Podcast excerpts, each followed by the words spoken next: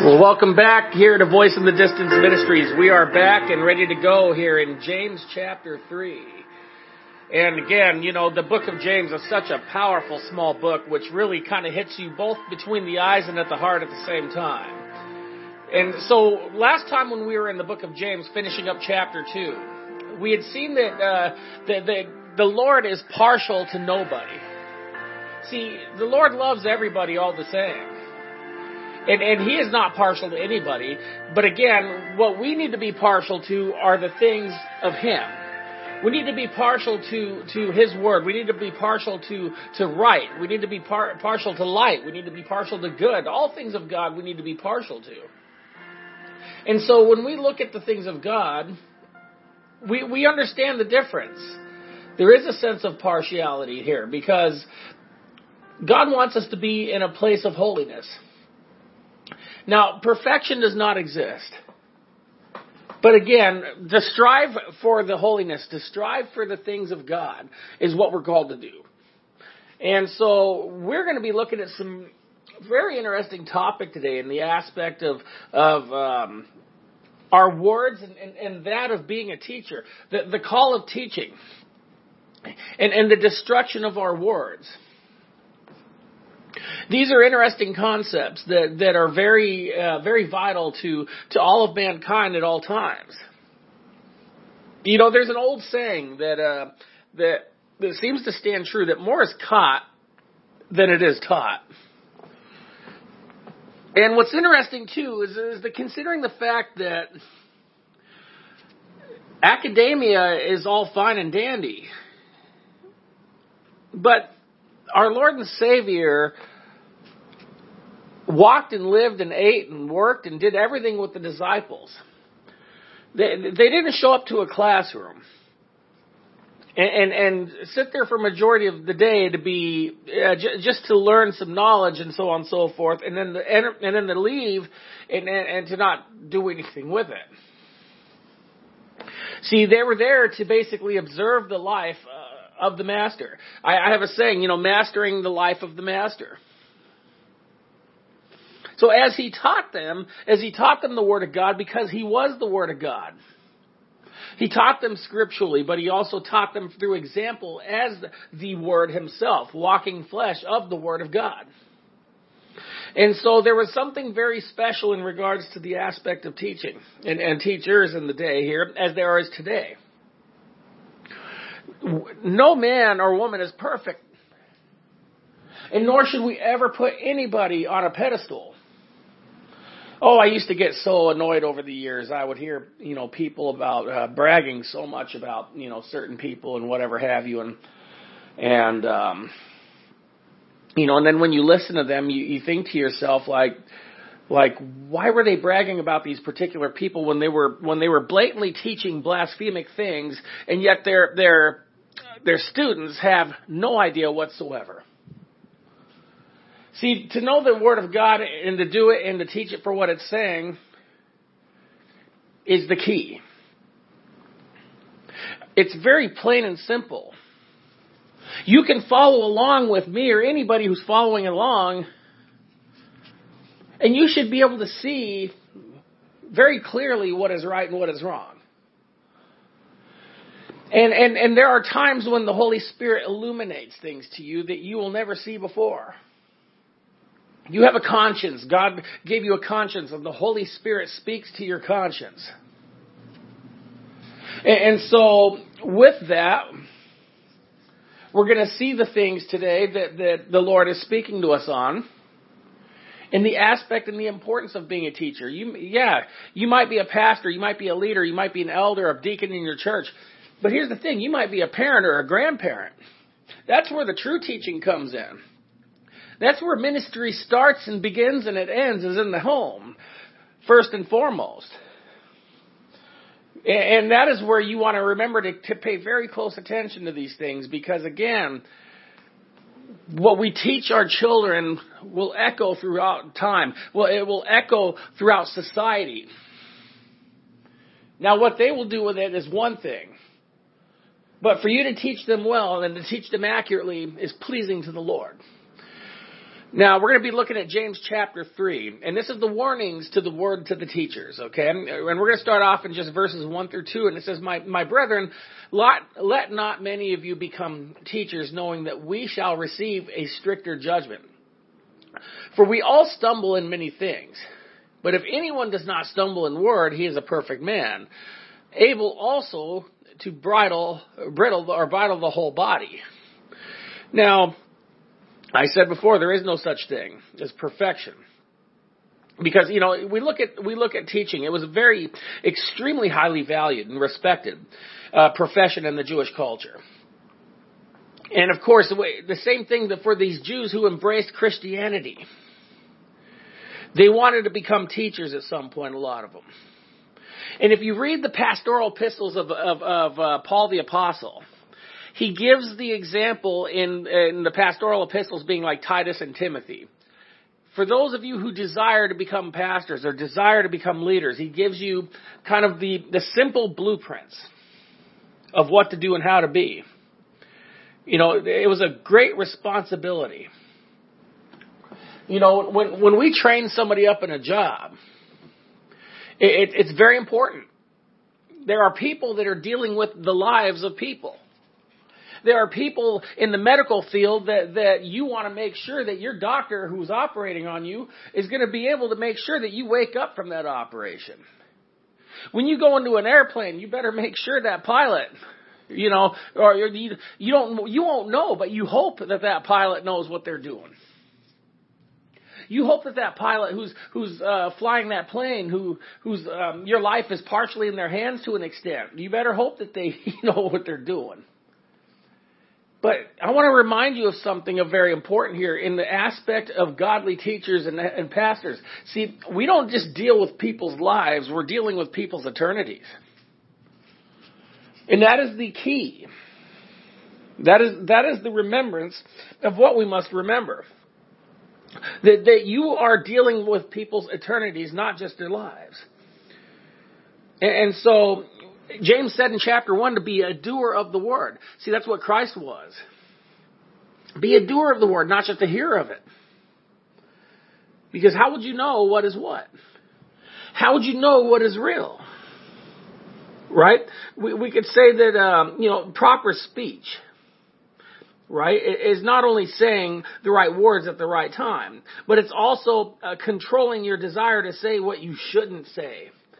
Something I've had to learn the hard way so many times.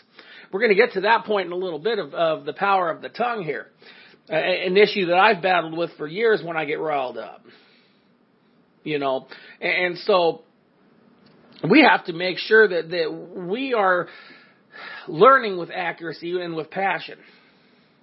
I call it my PA system, passion and accuracy. That's what I like to call it, passion and accuracy. Because, because when you're accurate, you're right. You're, you, you know, God is never wrong. God's word has always been proven to be right. So God is good all the time, but God is also right all the time. You know, it's funny when the, um, even the, the Pharisees, the, these were the teachers, right? The, these were the head teachers of all of Israel and of all the leaders, if you will.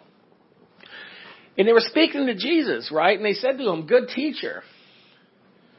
And, and Jesus said, why do you call me good? Only the Father is good. And so there's something important I think to make known here is that the word good in the biblical standpoint is a translation of perfection. Because when God created the earth, it was good. Well, at the time when He created it, it was perfected before sin came into the picture. So when we think of the word good in our in our modern day society in our language, we think, oh, it was good, it was okay. But in the in the word good in the biblical sense is the form of perfection. God is good. When God created the earth, it was good. Good teacher. I am the good shepherd, he said, because he is of perfection. They called it accurately. See, Jesus wasn't saying that, oh, you got it all wrong. Why are you calling me good? What he was saying was, is that making it known that why do you call me good? Isn't the Father only good? Made, made them think, I'm sure. So what he was saying was, is that you are looking at the Father. You called it accurately. And so, but Jesus also spoke in parabolic uh, uh, teaching, which was very common amongst the Jewish teaching of those days.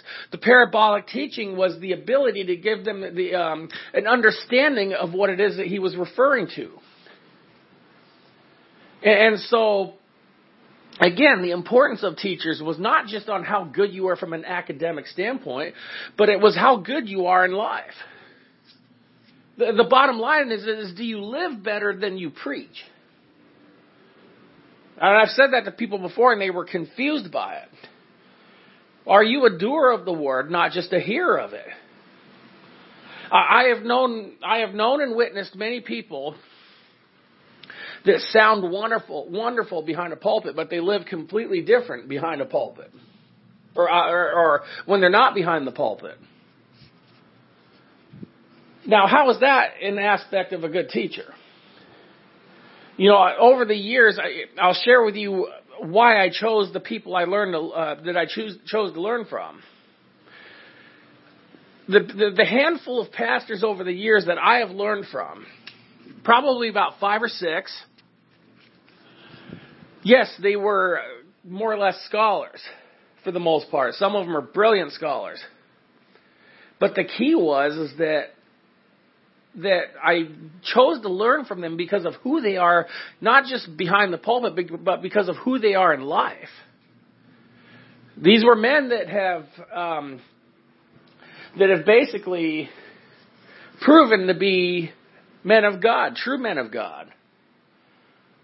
And, and that's what the key was right there for me was is that it, is that they were able to, to, to, preach and teach with accuracy, but to live it too, as they fight. You know, the, the key too is they recognize who they were. We're sinners just like you. Right? Like everyone else. We're no different, we're no better. But we fight the good fight. And I think that right there is a is a big key is fighting the good fight to live right. You know, not to stumble in words, right? To, to stumble in word, boasting, um, you know, arrogance, criticism, two-facedness, you know, all these things that, that, that we see, or, or, or, that a lot of things get called out in, in the form of Christianity. We, we, we, we look at um, uh, Pro, the book of Proverbs written by the wisest king that ever lived, King Solomon. And we look at his words of wisdom, and people came from all over just to hear him because God blessed him with, with the ability of teaching and wisdom. But even he eventually fell because of the association of somebody that caused him to stumble. For we all stumble in many things, he said. And, and so we have to be on guard at all times we have to make sure that, that we are walking on the straight line and according. You know, it says here that teachers will be, you know, judged more strictly. You know, they, they will be judged more strictly. And, you know, somebody years ago tried to, they mistaken something about something and, and they came up to me and they blew things, something completely out of proportion. And the person who said this to me made that comment about, well, you need to be careful, you know, about the, these things because, uh, you know, uh, those who teach will be ju- will be, you know, judged more uh, accordingly, if you will. And and what's funny is the person that said this, I've had to correct this person many times on some things that were not accurate. Now, granted, he was right by what he by what he preached from the scriptures, but he wasn't right because of his his uh, his actions and his and his accusations.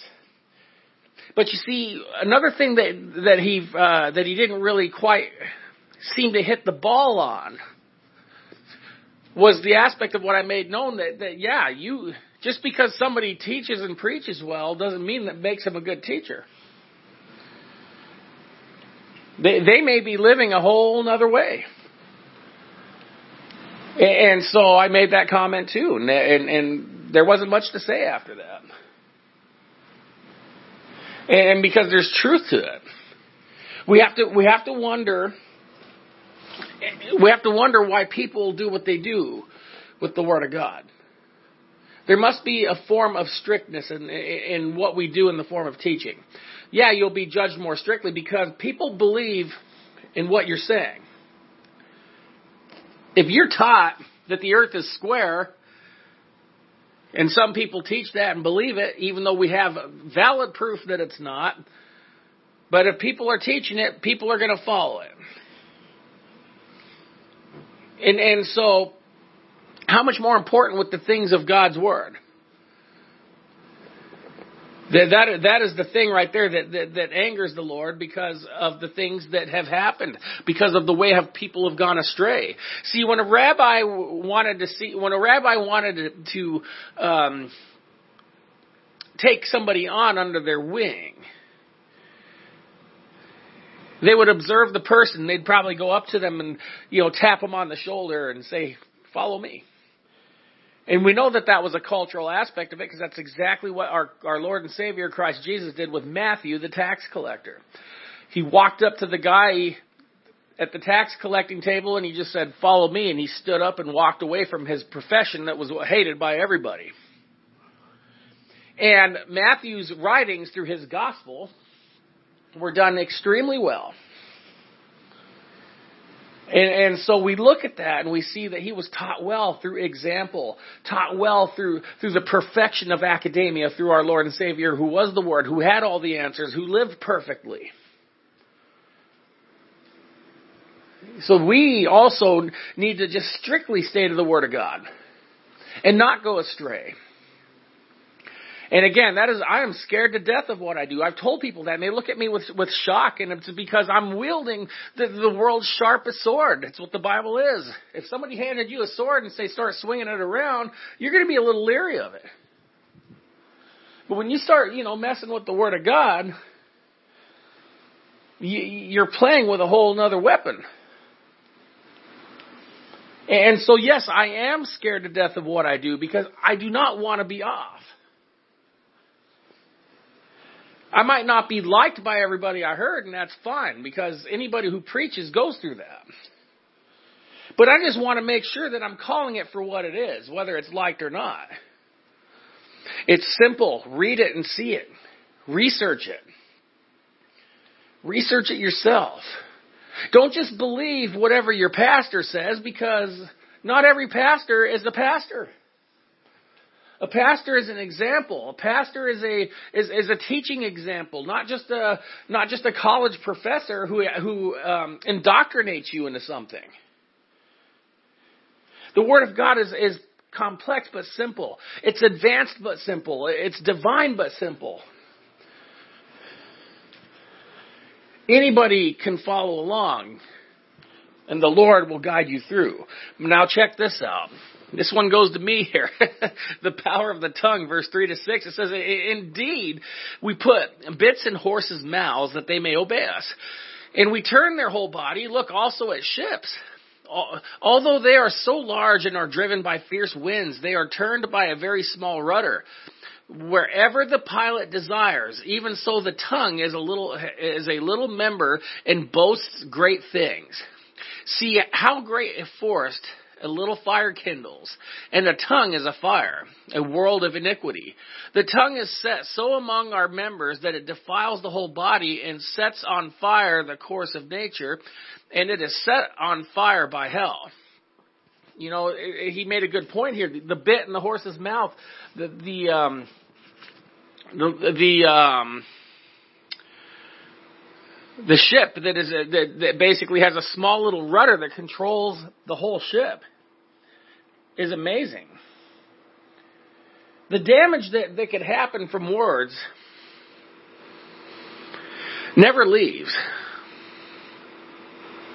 See, when something leaves the mouth and enters the ears, it does not go away. We like to use the, a term um, that we teach kids nowadays. It's kind of like taking a, a tube of toothpaste and squeezing every bit of toothpaste out of it and then telling them to put everything back in. And they say, well, you can't. Exactly. That's how it is with words. We must be careful of what we say. Anger causes us to do and say things that can destroy life. And, and so I have been notorious for such things in my youth and over the years. Especially when I, especially when I got riled up. I always used to, I always used to joke that I could spit on somebody's lawn and catch it on fire if I wanted. But you know what? Over the years, through the tra- transformation of the Holy Spirit, it's allowed me to, to use God's word instead of my own for, for helping people instead of hurting people. And, you know, we look at Proverbs uh, chapter 10, verses 19 and 21. It says, In the multitude of words, sin is not lacking. But he who restrains his lips is wise. The tongue of the righteous is choice silver. The heart of the wicked, the heart of the wicked is worth little. The lips of the righteous feed many, but fools die for lack of wisdom and I've always also liked Proverbs 16. I think it's uh, verse 24. It says, "Now pleasant words are like a honeycomb, sweetness to the soul and health to the bones." What we say matters. What we do matters. See, it always starts in the head, travels to the heart, and then through the hands or through the mouth, whatever it might be. And, and what you say is kind of like almost as bad as what you might do. You might not have ever physically hurt somebody before, but you could have damaged a life verbally in there very easily.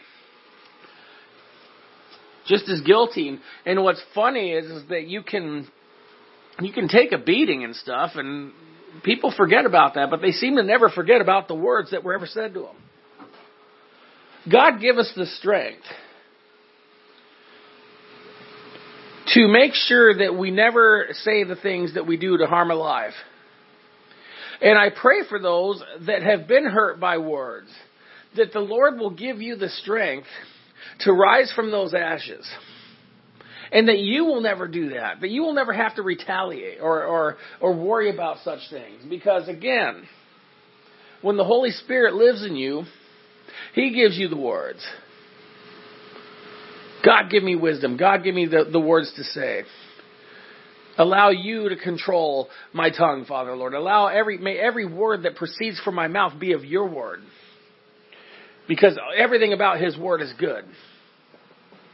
Not one thing in the Bible has ever been, ever seen in the form of negativity to harm somebody out of God's word. And so we look at these illustrations you know the the the the, the, small objects the small objects that can control a very large situation. Wars have been started over war, uh, over words, and lives have been lost over words. Verse 7 and 8 says, For every kind of beast, of bird, of reptile, and creature of the sea is tamed and has been tamed by mankind, but no man can tame his tongue. It is an unruly evil full of deadly poison. Yeah, very true. Very true. You know, but you know what? It can be brought under the control of the Lord. The Lord can bring it under control. If nobody can control the tongue, then, then why bother trying, right? Well, even if we may not achieve perfection, you know, or, uh, the, or control of the tongue, we can still learn. We can learn enough, right, to control or to reduce damage. The Holy Spirit will give the increasing power, always has, always will, to, you know, to, to monitor or to control what we say. And that when we are offended, the Spirit will remind us in God's love. And, and, and God willing, won't react in a, in a hateful manner, but when, but when we are criticized, the Spirit will heal the hurt. And, and we won't lash out. That is a very, very uh, important gift that mankind needs to have.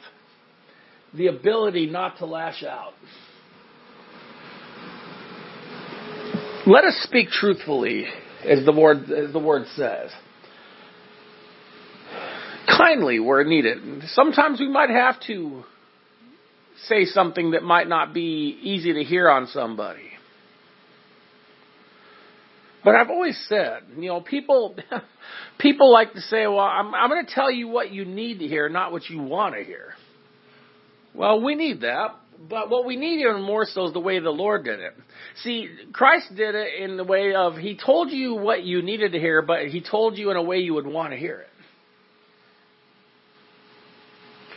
And when He told you in the way that you would want to hear it, it was effective.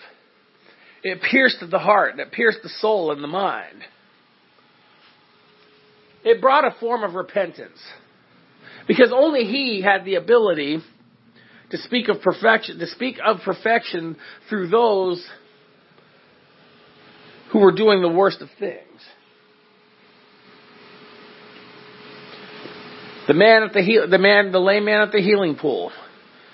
Very simple. You are healed and forgiven, but he just said, you know, stop doing what you're doing, or else it will completely destroy you. And whatever it is that he did to get himself into that condition, he needed to hear that. But I'm sure it was in the way he wanted to.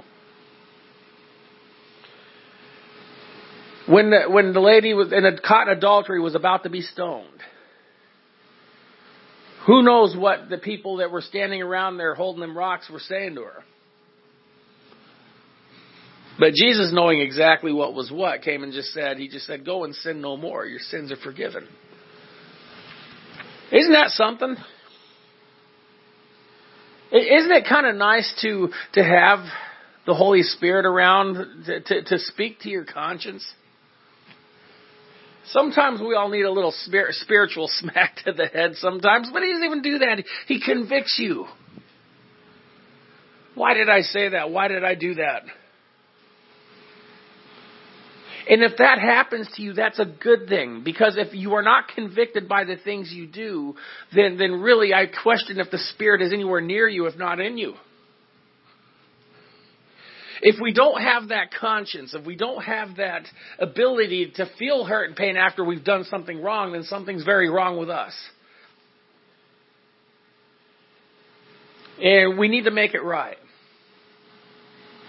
There's only one way to really do that effectively. And that effective way is to be driven from inside out by inviting the Lord into your life. You ask Him to enter your heart. And He enters not just your heart, but He enters your mind, your soul. He's in you. He comes in and dwells with you. Am I saying that you're going to sin no more? No, unfortunately not. Not until you go to heaven. but you will have a guide. You will have an advocate. You will have a way. Because without him, there's no way. But he gave us a way because he was the way, the truth, and the life. He's, he's alive and living and active. And if you're hearing this for the first time, I welcome you to a Voice in the Distance Ministries. I, and I want to welcome you to the kingdom of heaven. Because a part of this, major part of this ministry is bringing people to the Lord, is bringing souls to heaven. Because He doesn't want anybody to be apart from Him. But He gives you the choice. So if you have been led, if you have been convicted, you felt that on your conscience, and you, and you said to yourself, I, I do want the Lord. I do want help. You might not have another human soul there to help you, and that's fine because you know what? When the Lord helps you, it's so much better. But sometimes He also sends people as well. You can be one of them. But you have to you have to make the change and you have to make the, the, the choice. You have to make the choice first to receive and then the change can be made. If you feel led, I want you to repeat this prayer after me and it's a you inviting him into your life and your heart. And he will come if you say and, and, and pray this in truth. So repeat after me, dear God, please forgive me Forgive me of all of my sins, Lord, as I confess to you that I am a sinner. Wash me and cleanse me of all my sins, Lord. And Lord, I ask you, Lord, to come into my heart right now, Father, and to dwell in my heart. As I receive you as my Lord and my Savior, I receive you as my Father, my King. And I pray, Lord, that you will receive me as your child, Father, that I might enter your kingdom when my time comes. I thank you for dying for me. I receive you now. I love you, Jesus. In Jesus' name I pray. Amen. Amen. Tough pill to swallow sometimes hearing this stuff, but you know what? It's, it's good. We need it. Because if we don't, then we'll never ever improve. We will never be better. We will never get better. And, and again, see, when Christ came down from heaven, he basically was bringing the culture of heaven to us. And so we live in a world that suffers from a lot of darkness. But we also are surrounded by light. So it's time to do what's right. It's time to, to be the light. Because our time here is short. So I want to welcome you to the kingdom of God. I want to welcome you to the family. And it's always good to hear from you. And I pray that you have said that prayer in truth and that your family and you will walk in God's word and truth for all of your lives. God bless you.